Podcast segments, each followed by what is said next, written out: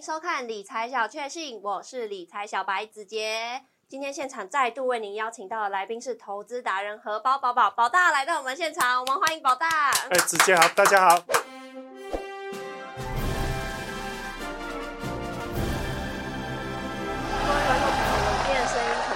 好听，因为我大感冒了。大家记得冬天的时候要穿暖一点哦。宝大，上礼拜台股二零二四年一开盘就连跌了四天，连续四个交易日就跌掉了四百多点，反而是台股 ETF 的人气不减反增哦。那感觉是大盘越跌，投资人越爱买啦。那最最最特别的事情就是九一九的规模竟然冲破千亿大关了。我们赶快来看一下，这边可以看到，截至一月五号为止。台股 ETF 的规模增加前五名，九一九、九二九、六三二 R、九二七还有九三四，其中九一九的规模是增加最多的，增加到了一千零三亿哦，真的是太厉害了，看得出来投资人们都非常的热爱九一九，而且这也让九一九跟零零五零、零零五六还有八七八跟九二九一起并列在规模千亿的 ETF 当中前五名。哎，不过宝大，为什么九一九会这么受大家喜爱啊？那九一九规模都到千亿了，这样子还可以买吗？啊，还有还有，上次你在上一集不是说我们可以从台股 ETF 里面去观察说有哪些个股是有机会上涨的吗？那这些在九一九的成分股里面也看得到吗？哎，好的，子杰哈，哎，其实哈，从去年下半年开始啊，这个零零九一九，哦，它就展现了它的爆发力。嗯，哎，那呃，它有跟这个零零九二九哈。拼这个谁是大哥的企图心哦，对对对，我知道。嘿，那尤其是这个，呃，从去年年底哈，他调整持股以后哦，那更受到这个投资人的喜爱。嗯，哎，那为什么？等一下再告诉你。好，好，我们先来看一下这一张哈，这是从开市以来哈，台股 ETF 规模增加最多的前五名。是，好，那其中这个零零九一九。哦，它增加了这个五十一点四亿，哦，那规模突破了千亿，嗯，哎，那最重要的是它配息方式是采用季配，嗯，嘿，那这个跟零零九二九哈，它是采月配是不一样的，哎，好，那当初这个零零九二九啊，它一上市，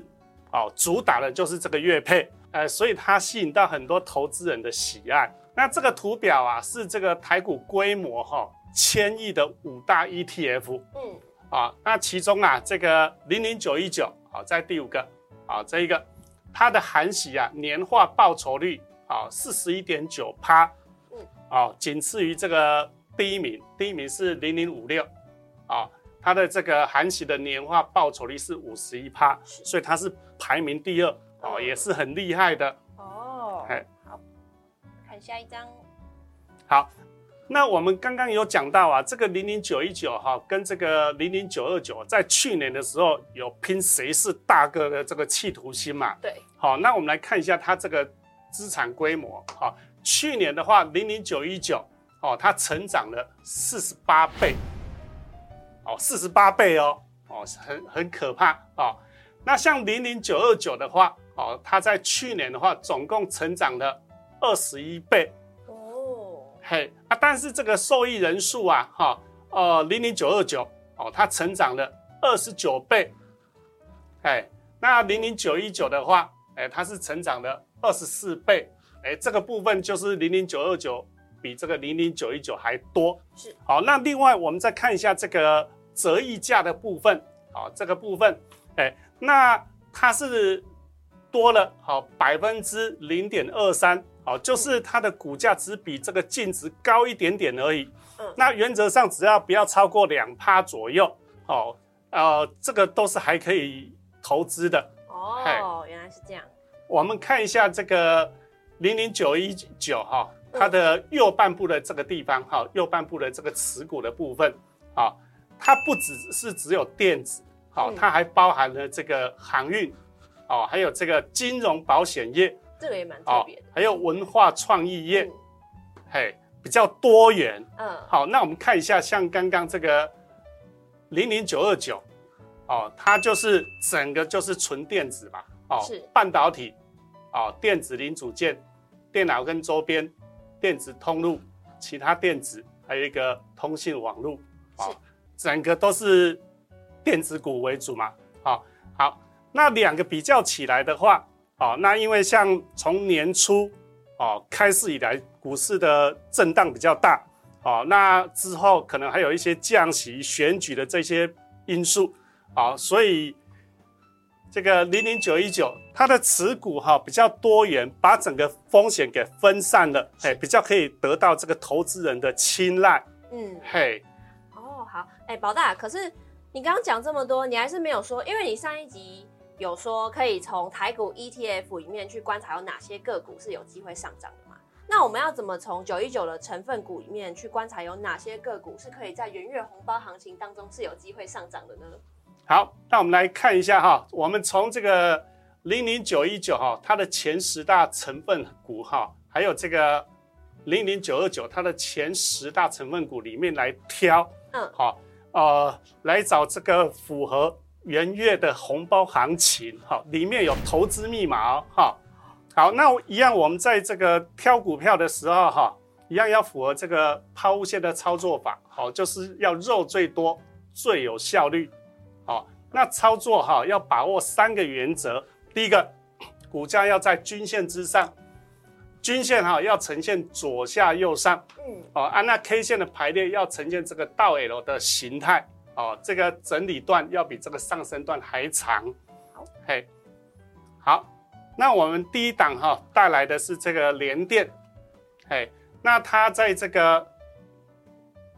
前阵子哦有整理出一个倒 L 的形态。那因为这个年初的时候，刚好整个大盘回档嘛，嗯，啊，那它刚好回回来哈，回到这个整理区，哦，哎，对啊，所以目前应该是一个布局的一个好时机，哦，哎，所以可以参考看看。好，那第二档哈，汉唐，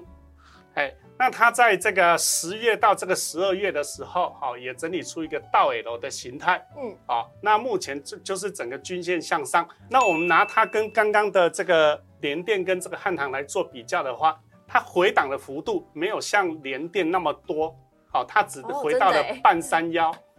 哎，对，所以它是属于相对强势一些，哦，哎，对，好，那它也是一个布局的好时机，好，在大概在目前的这一代左右。好，那我们来看下一张。好，那第三档是这个中美金，哦，那刚好这个零零九一九，哦，零零九二九，哎。刚好是两个都有交集到，嗯，哎，中美金啊，那我们来看一下啊，它这个大尾楼的形态稍微大一些，它从七月多这里有先拉一波，哦，啊，整理到哇，真的好大哦，哎，对啊，不过它的缺点就是股性特别的牛皮哈，哦，哎，那它也是一样，哎，快要回到这个前面的这个整理平台哈，哎，如果有机会有来的话。哎也是一个布局的好时机。好的，今天非常谢谢宝大告诉我们九一九为什么规模可以逆势成长到千亿的原因，那就是因为它没有全压在电子股，而是将投资产业分散。那这很有可能就是成为它今年逆势突围、成为超人气王的最重要原因哦。好的，那节目最后直接还要送大家一个小小的彩蛋，那就是截至一月五号为止，有超过十档的台股 ETF 一月配息秀登场啦，我们赶快来看一下。那这边可以看到，零零七七零将配息现金次元，暂时以年化报酬率十点一五趴拿下了第一名。那至于第二、第三、第四名的九二七、九二九还有八八一，他们的年化报酬率也都有在八趴以上哦，也是很不错的。那至于其他的 ETF 年化报酬率也都不差。那有兴趣的观众朋友们可以把这张图给截图下来，作为今年投资台股 ETF 的参考哦。好的，今天也非常谢谢大家收看理财小确幸，记得帮我们按赞、订阅、分享、开启小铃铛，也不要忘记每周三下午的五点半持续锁定我们理财小确幸。我们下次再见喽，拜拜。本公司所分析之个别有价证券，无不正当之财务利益关系。本节目资料仅供参考，观众朋友请勿看节目跟单操作，应独立判断、审慎评估并自负投资风险。